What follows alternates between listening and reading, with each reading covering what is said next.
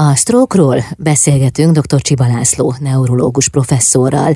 Mit gondol professzor úr, hogy mit hoz a jövő? Milyen kutatási eredmények tehetik esélyessé azt, hogy a stroke-ból sokkal eredményesebben gyógyuljanak meg a betegek? Én két nagy utat látok. Az egyik, amiről már az előbb szintén szó esett, hogy kb. egyharmada lesz a mostani vérögoldó kezelésnek eredményeképpen tünet, alig tünetes vagy tünetmentes a, a szélütés szenvedő betegek aránya.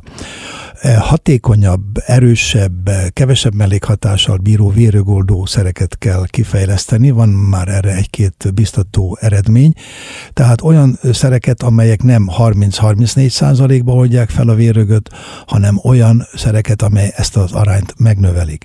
Ez az egyik. A másik pedig, hogy olyan idegvédő szerek kifejlesztése, új szerek kifejlesztését látom szükségesnek, amelyek valóban az idegsejteket, az érzékenyeket, érzékeny, sérülékeny idegsejteket megvédik a oxigén hiány okozta stressztől, de ahogy említettem, több mint 200 szervart ö, szenvedett, ö, vagy tulajdonképpen kudarcos volt, Ezeket a szereket, az újakat is véleményem szerint nem a szélütés után kell alkalmazni, hanem olyan esetben, amikor például ezek az átmeneti tünetek jelentkeznek, hiszen nem tudok Egervárába már hiába viszek felmentősereget, ha a törökök elfoglalták, amikor még csak fenyegetően megjelentek, rizikógazdag valaki, vagy már voltak apró tünetei, azoknak bejuttatni azokat az idegvédőszereket, amelyet ha mégis kialakul a, a szélütés, már ott vannak a sejtben, benne vannak, és tudják a csapásokat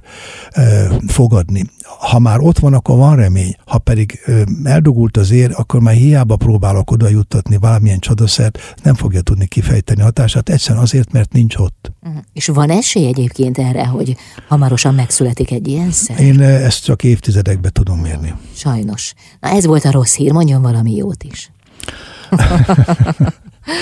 Hát a jó hír az, hogy ezek a mechanikus eszközök, amelyek a dugóhúzók, amiről beszéltem, ezek egyre hatékonyabbak, egyre ügyesebbek, és ahogy említettem, a vérögoldó kezelés az 9 óra legfeljebb, a, a valamilyen szerrel, a dugóhúzó módszer pedig igaz, hogy csak válogatott esetekben 24 óra is lehet. Hát az is nagyon fontos, hogy odafigyeljünk ne csak önmagunkra, hanem a környezetünkre is, és vegyük észre a figyelmeztető jeleket. És ahogy elmondta, korábban azonnal reagáljunk. Hát ez a legfontosabb. Time is brain, az idő agy. Nagyon szépen köszönöm, hogy itt volt. További sikeres munkát kívánok. Köszönöm szépen. Dr. Csiba László, neurológus professzor, a Debreceni Egyetem neurológiai klinikájának egyetemi tanára, a Magyar Tudományos Akadémia rendes tagja volt a vendégem.